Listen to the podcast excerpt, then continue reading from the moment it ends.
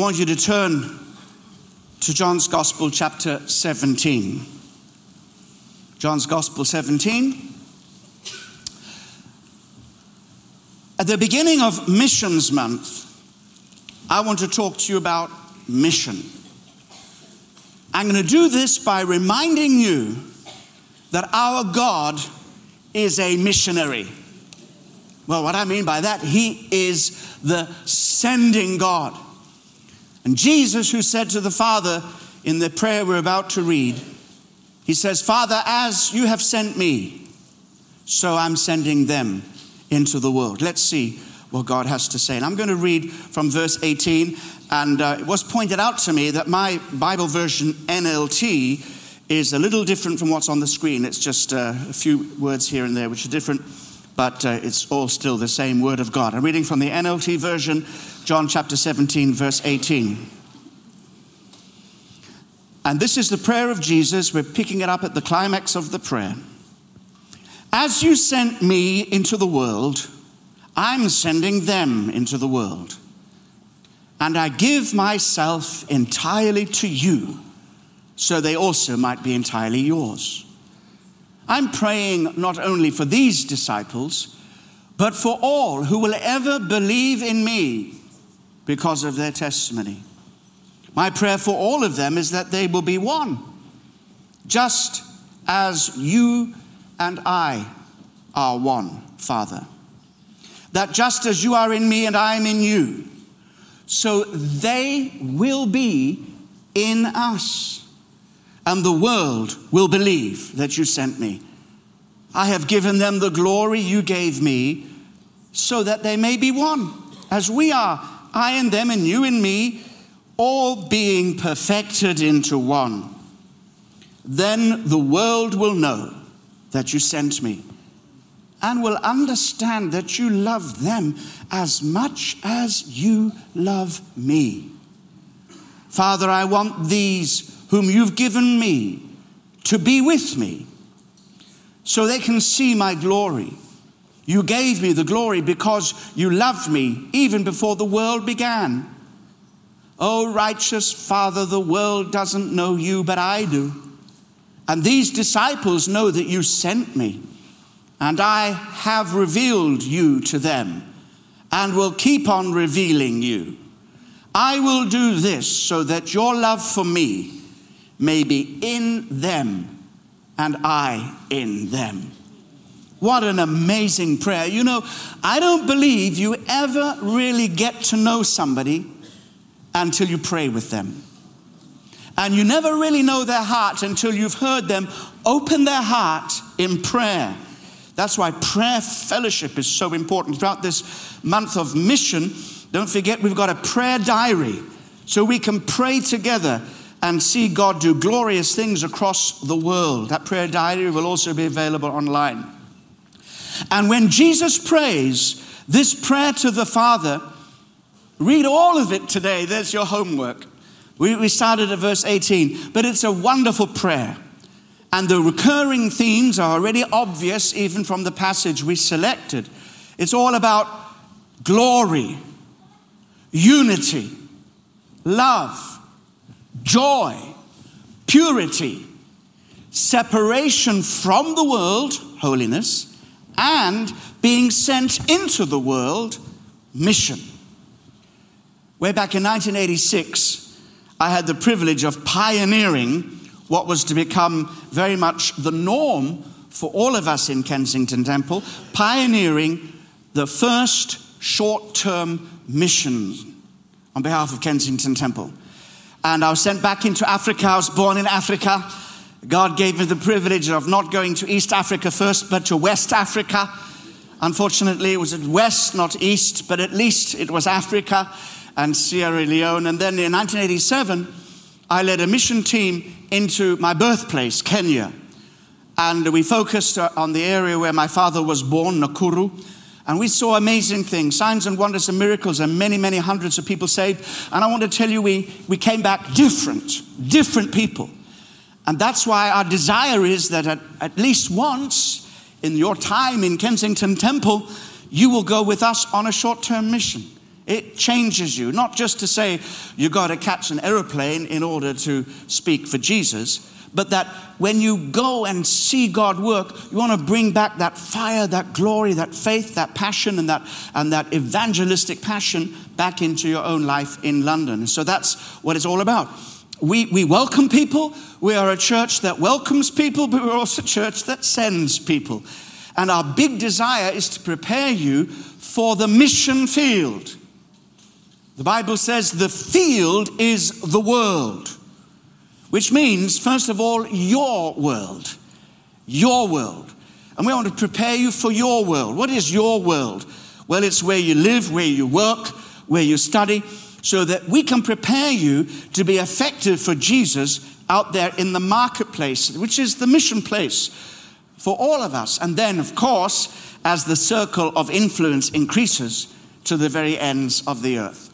And all of this is based on, on God Himself. He is the great sending God. He is the ever living, ever giving, and ever sending God. Think about that for a moment. Here in these passages, we read in the prayer of Jesus how he speaks so often about his relationship with the Father.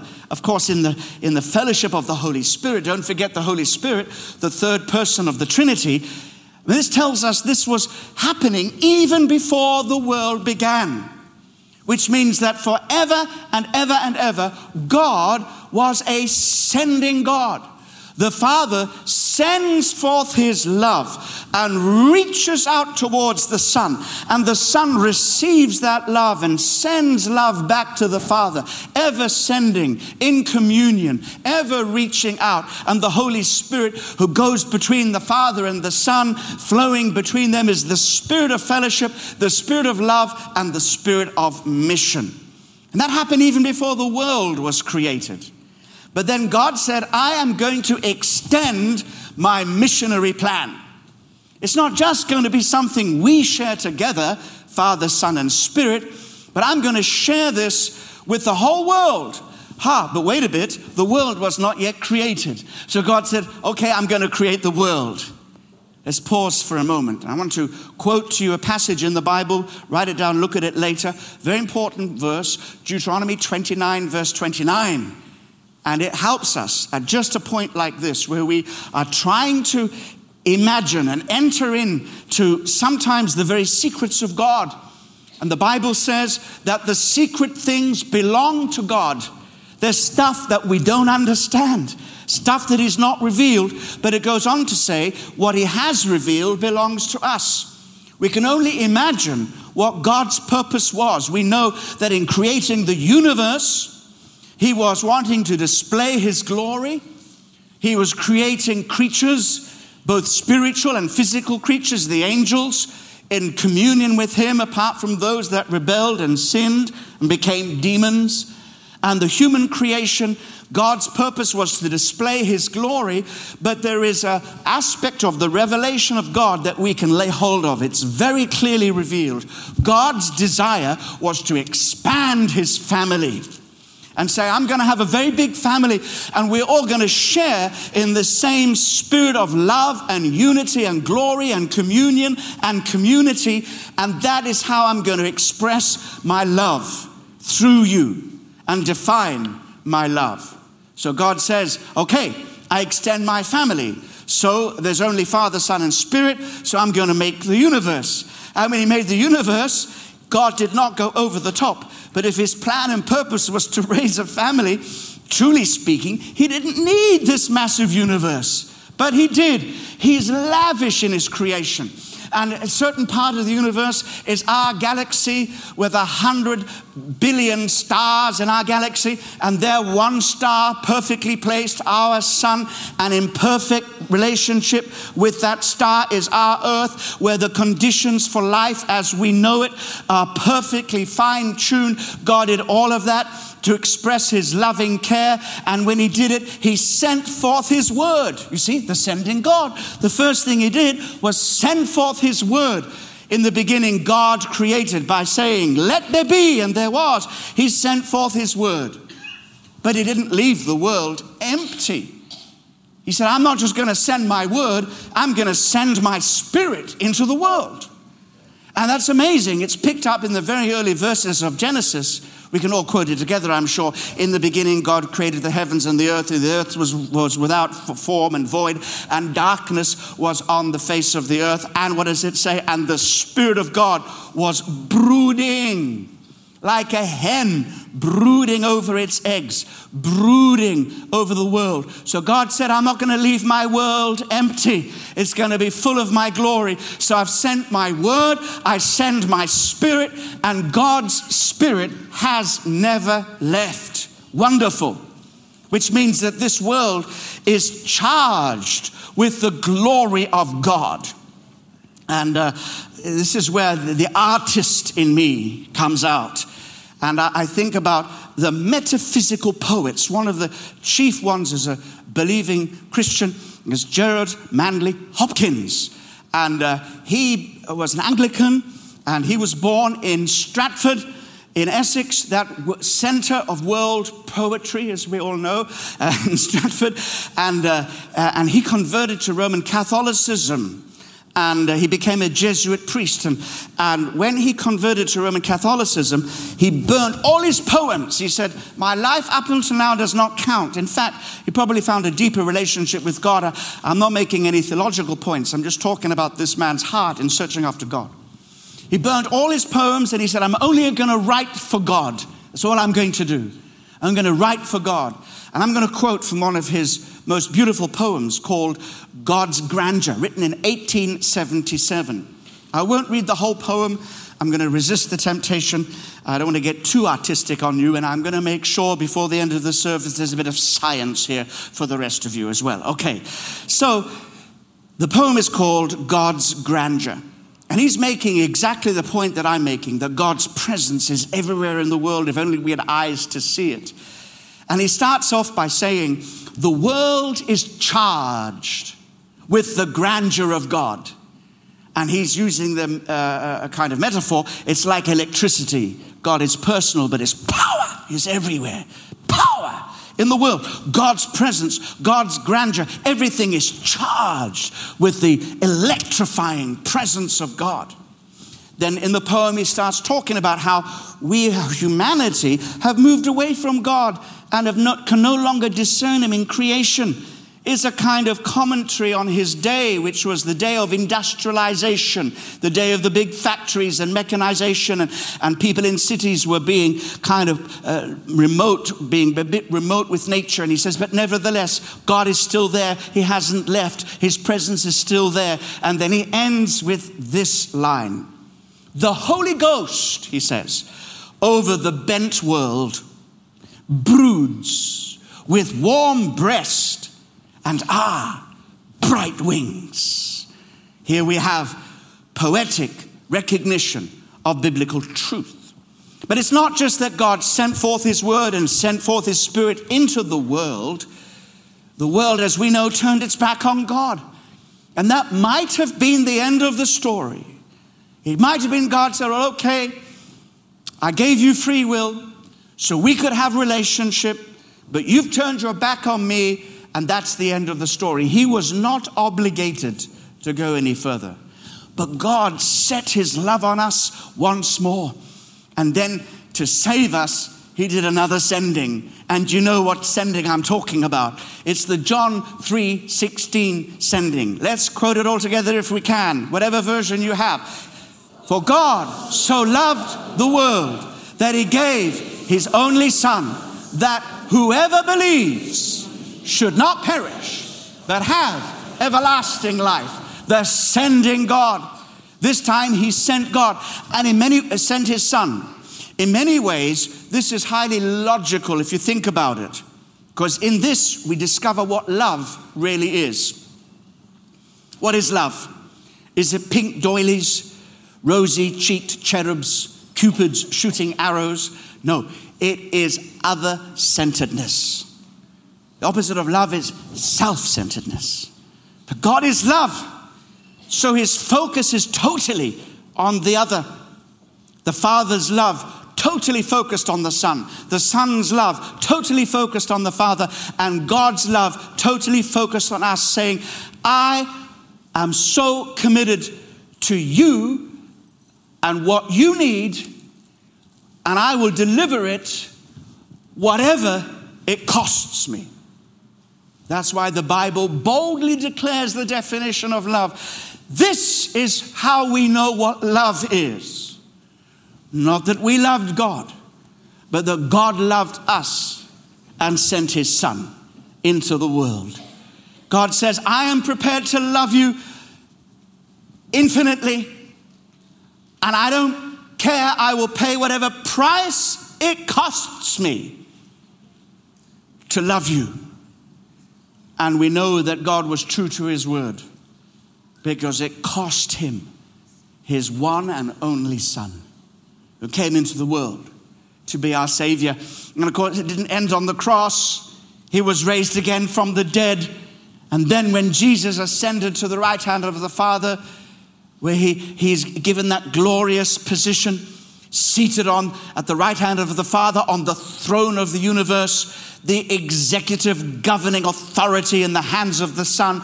And the first act of his executive position at the right hand of God was to do another sending. Sending the Holy Spirit, not this time just to be God's everywhere presence in the world, but to be God's personal presence in our hearts, the indwelling Spirit of God. And you know, this is a truth, whether we are conscious of it or not. I'm sure there are times in your life when you are more conscious of God's presence than at other times. But as believers who rest on the authority of Scripture, whether we feel Him or we don't feel Him, we know He's here. He said, I'll never leave you. So He's going to keep His promise. But there are times when we somehow, God, God kind of lifts the veil a little bit. There's a time I want to share with you many years ago, again on mission.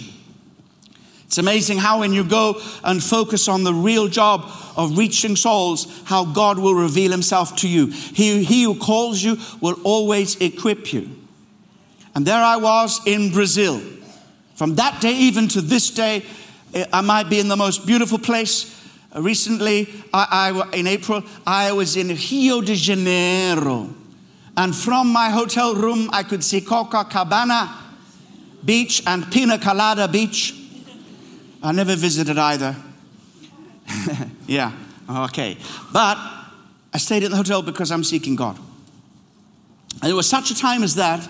This time, years ago, I was in Sao Paulo, and we were holding big mission services in the evening, and we were seeing wonderful miracles some people on the t- staff today were with me during that time. They can testify to the miracles that we saw and the hundreds and hundreds, if not thousands, of people who were saved. And it was glorious. So here was my day. Wake up, of course, take a little breakfast, shut myself in my hotel room. Nobody disturbed me apart from Michelle sending me a fax about uh, do we do this in the revival time? Tick, cross, tick, send it back, concentrate on God. That's all I did.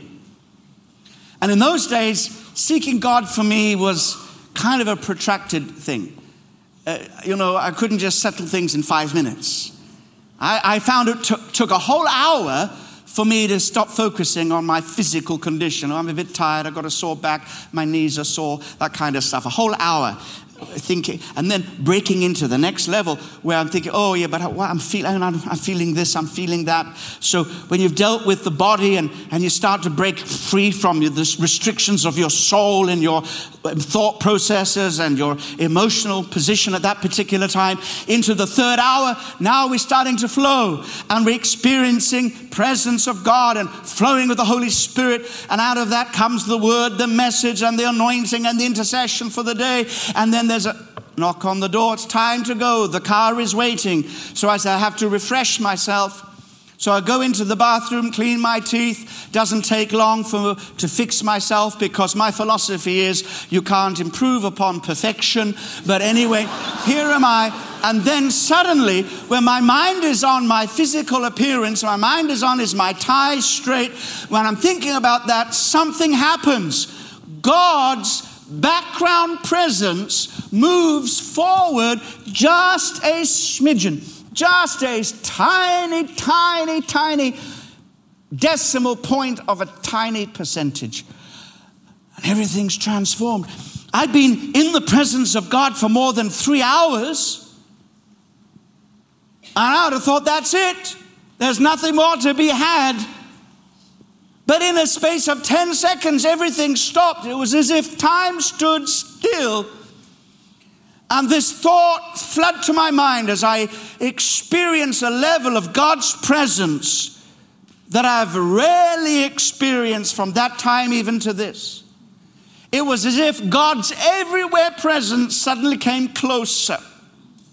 As if the sun, our own sun, which shines brightly, had moved a bit closer and I could feel its effects.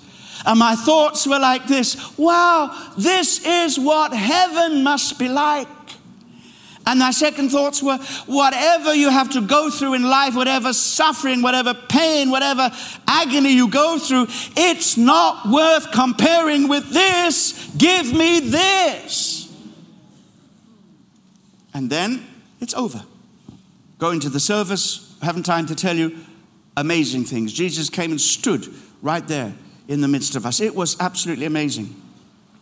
So I'm saying is this is that we have to develop this attitude of waiting on God and being so pleased that he will manifest his presence and here comes some science to help us understand exactly how powerful this is. Do you know our sun which is 93 million miles away, 150 kilometers more or less away from us, taking eight minutes for the light traveling at 186,000 miles per second to reach us. If the sun came just a little bit closer, three percentage points closer, there would be chaos on this planet. Certain things would be, we, we would find it very hard to live. And that shows us how amazing God is, how finely tuned our universe is. Science websites tell us that there are around 75 finely tuned factors that if any one of those went outside of certain variables, life on this planet would not be as we know it. It would not be habitable for us. 75 of them, including the position of our galaxy in the universe, the position and distance of the earth from the sun, the angle of the earth's tilt on its axis, uh, and the rate of uh, revolution on its axis 24 hours. If any of these things varied by any tiny degree life would be impossible. In fact they've calculated the probability of these 75 factors within the parameters of survival of life on earth. And they have discovered through mathematics and probability that the probability of us existing on earth under those conditions is 1 in 10 to the power of 99. And there are only a maximum number of planets in the universe 10 to the power of 23. In other words, that's one of the biggest proofs that there is a loving God who created us and we're not living in an empty universe and the sun's power itself. For this is amazing. I don't have to work on this because David Wellington, our former staff member, not only was he a musician, but he was a scientist. He said, Colin, I'll give you some ways of explaining this. I knew that the earth, through research, that the sun rather, produces 386 billion, billion megawatts of power. So you're going to say hallelujah to that. Well, it's, it's inconceivable. And so he said, What you need to explain is that every second, every second, the sun produces enough energy to meet the current energy needs of our planet for 500,000 years. Let's do an experiment. Are you ready? You can count second, can't you? I know how to do it. One 1,000, two one, that's another 500,000 years. Three 1,000, another 500,000 years. All that power. And even that's a little bit out there, isn't there? Let me put it even more practically in terms of what you and I do almost every day of our lives. Boil a kettle of water.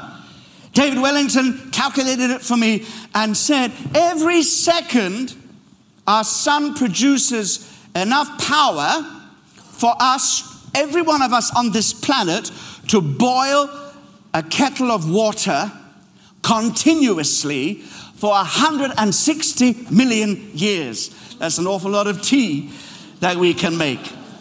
So that shows us the immense power, and that's just some kind of mathematical scientific calculation to understand physical power. Imagine what it means that the God who created all those things, his power is living within us. And that means nothing is impossible as we seek to follow him. And when the Holy Spirit dwells within us, he creates fellowship the Holy Spirit, you know, the grace, uh, which reads the last verse of Second Corinthians, may the grace of our Lord Jesus Christ, the love of God, and the fellowship of the Holy Spirit be with you. Remember that? The fellowship of the Holy Spirit. When we are filled with the Spirit, God's Spirit lives in us. Fellowship is created, and it's more than fellowship, community is created because it is God sharing with us the life, the unity, the fellowship, the love that existed between Father, Son, and Spirit of all eternity. And the same motivation applies, it's the same movement. God doesn't just reveal himself to us for our own sakes. Jesus did not die just for our sins, but for the sins of the world. The community of God is a missionary community. It is an outreach community. Yes, first we must have community, but that community doesn't exist for itself, it exists for those beyond. That's why Jesus prays to the Father in John 17, verse 18.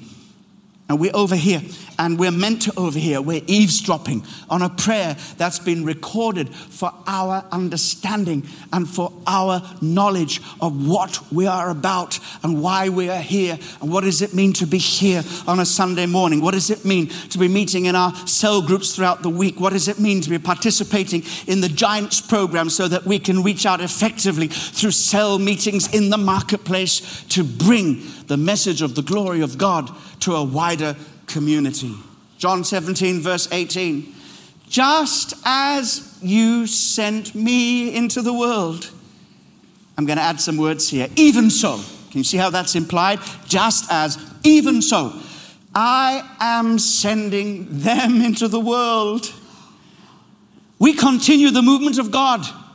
The sending God has entered our lives and we can't stand still. We've got to be sent. He sends forth His word, He sends forth His spirit, He sends forth His Son, and He fills us with that same sending spirit. And now we cannot but be sent into the world. But how does this happen? John 17, verse 21 says, Here's Jesus praying. For this to be effective, for this to work, this prayer has to be answered. I pray that they will all be one, just as you and I are one, as you are in me, Father, and I am in you. This is the kind of fellowship that the Father and His Son enjoyed together, this unity coming together, touching of one to the other. That is the level of fellowship that's necessary for us to be at one. And then he goes on to say this extraordinary statement and may they be in us. Not just God in us, but us in God. In other words, we are brought up into this wonderful community, enjoying the overflow of the blessing of Father, Son, and Holy Spirit. And he says, when that happens, the world will believe that you sent me. This is a vision. First of all, it means by the Holy Spirit, learning to love God with all our heart, soul, mind, and strength, to be so passionate in our response to God to respond to his love when he sent his son into the world for us to say, Yes, I believe. It is for whoever believes. I believe. I accept your love. I accept that Jesus died for me, that he is who he said he was. He is the Son of God. Only that can come by the revelation of the Spirit. But then I give my life in worship and adoration to God. But that's not the end of the story. Because as soon as the love of God operates in our hearts, the second commandment kicks in. Not just love for God, but to love your neighbor as yourself, beginning with your closest neighbors, those of the Christian faith. And when we build that kind of loving community, we glorify God and the light shines. And people say, What is it that you've got? We need it. So, our great purpose is to bring glory to God by continuing his mission. The adventure he started from before the creation of the world, and when he made us to reflect it into the world, and when he saved us that we can, in our redeemed life, learn how to demonstrate the heavenly love of God in our earthly relationships in the power of the Spirit. That's why we in Kensington Temple live and breathe mission. It's our raison d'etre, which I'm sure you understand uh, even in English. It's a borrowed term from the French.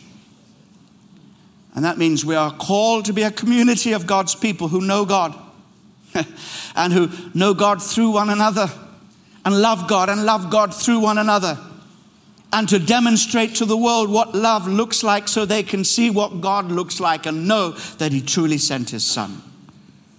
So, the practical point this is your take home point. This is in a, in a bag that you take home with you and you unpack in the cell meetings in this week. This is it.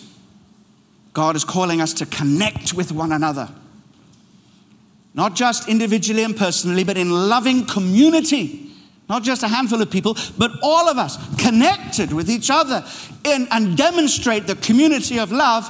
And in that way, we will show Christ to the world. Cell leaders, I've written it down for you some points, be emailing you later today. Pick this up in the cells. He is the sending God. He sent His word, He created the world, He sent His Spirit, He sent His Son to save the world, and He sent His Spirit again to bring us back into His plan. So this all rests on the nature of God Himself. If He is a sending God and He sent us, how can we but respond and say, Father, I'm going to go. I'm going to cross the road to my neighbor. I'm going to cross the office to speak to somebody. I'm not going to be stupid. I'm not going to waste the office time by bringing Bible texts and pasting them around the room. I'm going to do it with wisdom. I'm going to show them. I'm going to show them God's love. And they're going to see something reflected in me, and not just in me as an individual, but in my cell group as I invite them. And they say, Who are these people? Look how they love one another. What's happening here? And we have to say, very simply, it's God. That's what's happening. God is manifesting himself. Let's pray.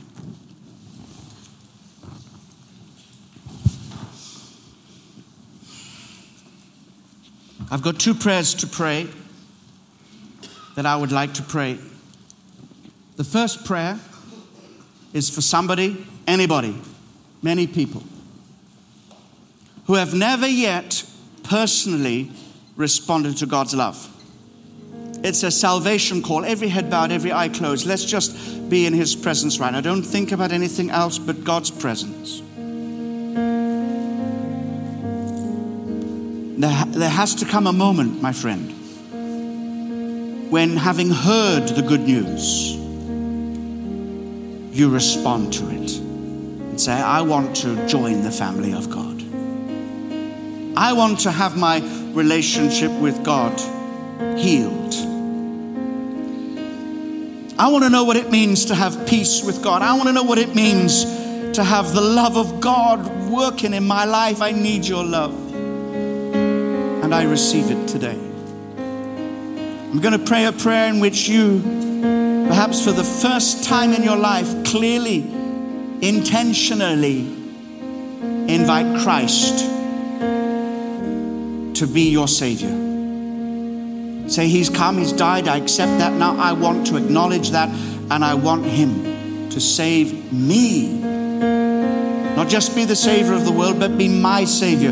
I want to personalize it today. If that's you, here's a prayer that I want you to pray. We're going to all pray it out loud to help you, but it'll be especially for you today if you say, I want to know God's love. I want Christ in my life. Here's the prayer. Are you ready? Pray it after me loud and strong, everybody. Lord Jesus Christ. Pray it stronger than that. Lord Jesus Christ. I come to you now and I acknowledge that in you I find the love of God. Thank you, Jesus, for dying for me. And I now invite you to be my personal Savior, that I might become a member of God's family His community of love. Thank you, Lord. Every head bowed, every eye closed. Before I move on to the second prayer, I want to acknowledge all those today who are praying that for the first time and saying, Jesus, I want you in my life. We have something to give you we have something to share with you.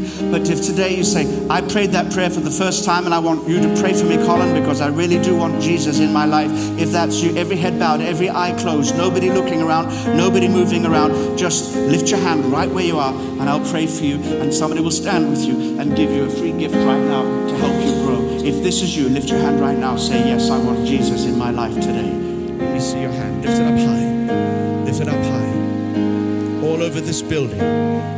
If you do not know Jesus and you want to know Him, lift your hand high. Thank you. God bless you up in the balcony. God bless you. If it's just for you, it's great. But there are others here. Lift your hand if you want Christ in your life. Lift your hand right now. Thank you. God bless you to my right. I can't drag this on, but I want to give you the opportunity for the last time of asking if it's you, you need Jesus in your life. Lift your hand right now. We'll pray for you this morning. These people who've responded and others in the different parts, downstairs in the lower hall, out in the world of the internet. Anybody's saying, Christ Jesus, come into my life. I pray for them now. Make it real, make it real, make it real. Let them know. Let the love of God flood their hearts with assurance and joy. And we say in Jesus' name, welcome into the family of God. Thank you, Jesus.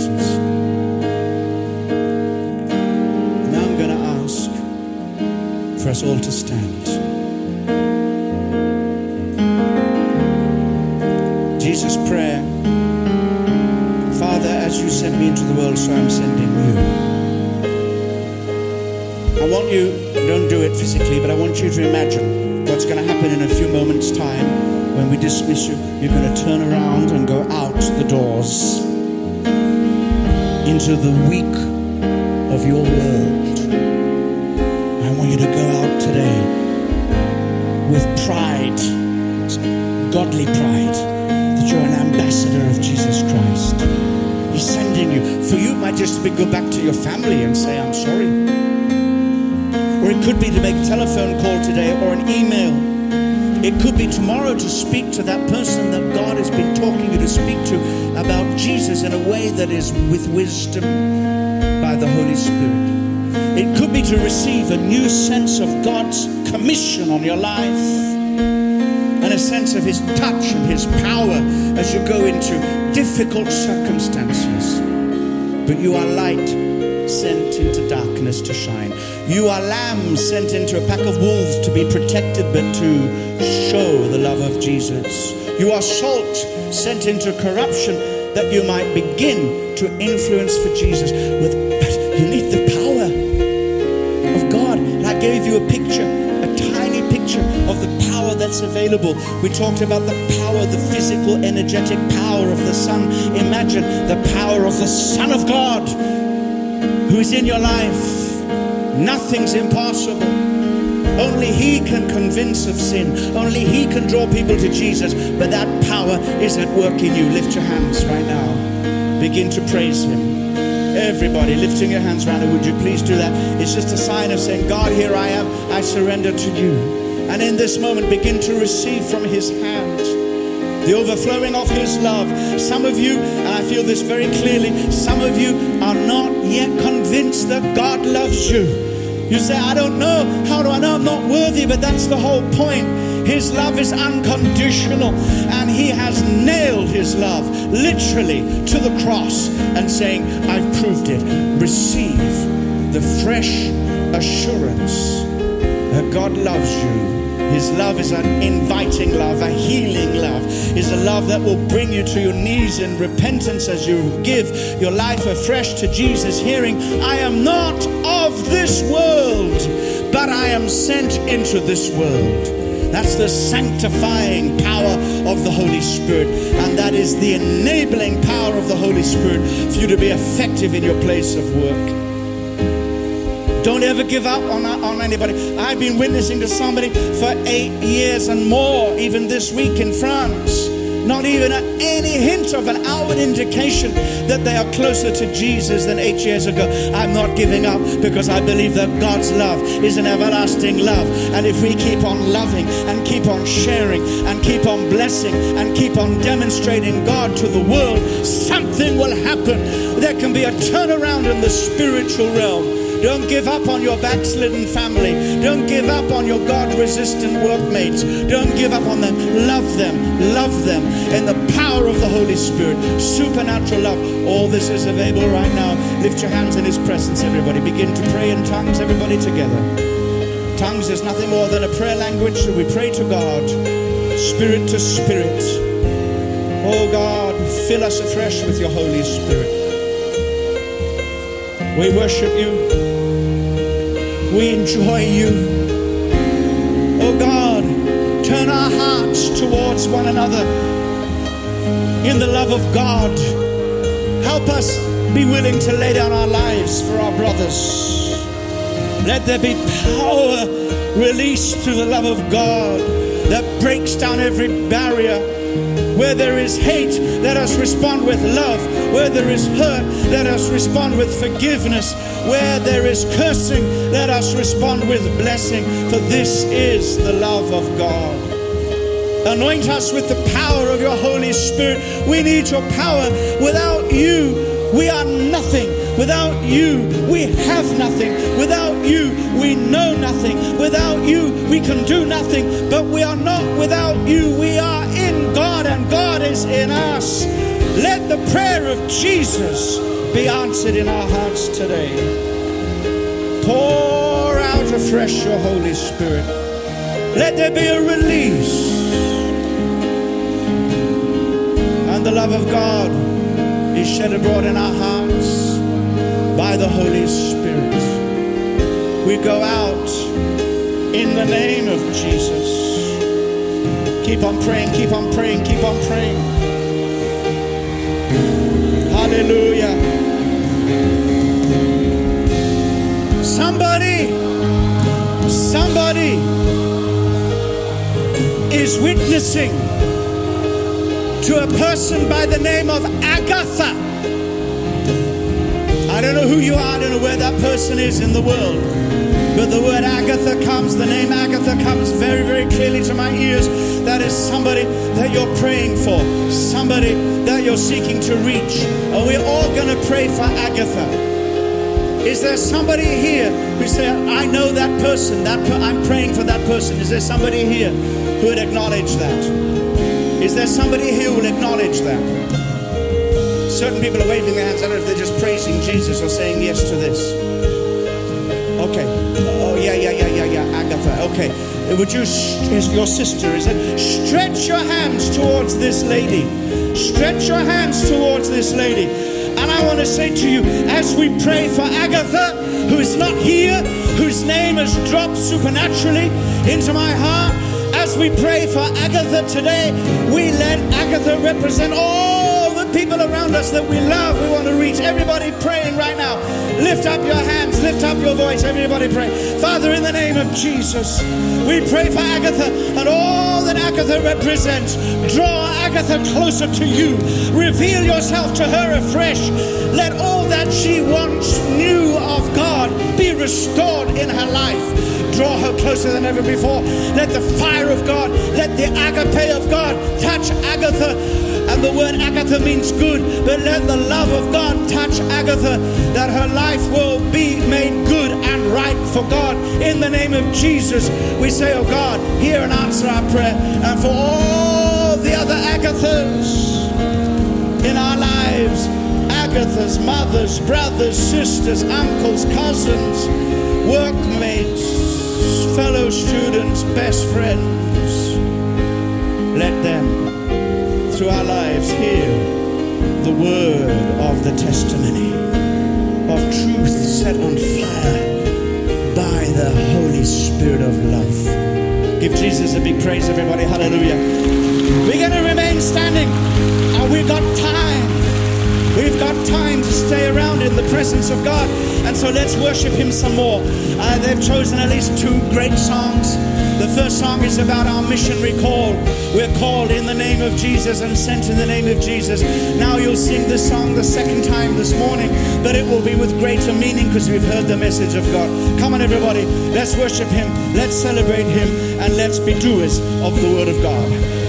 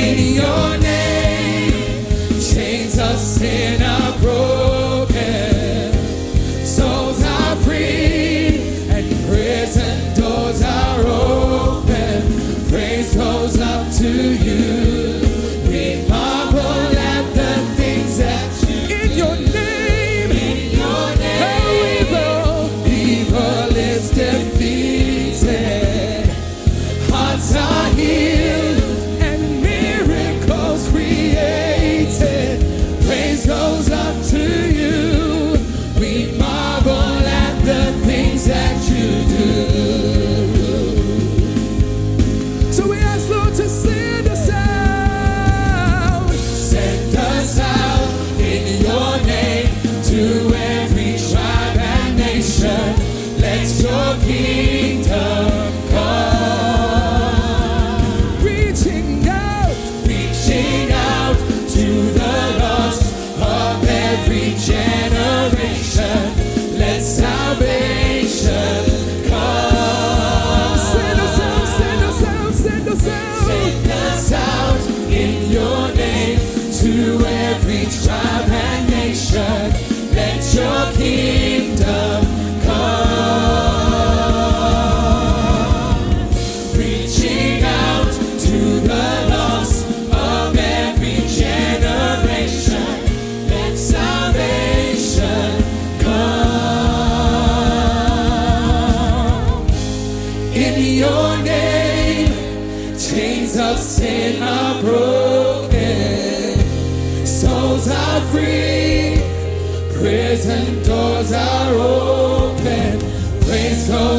to you.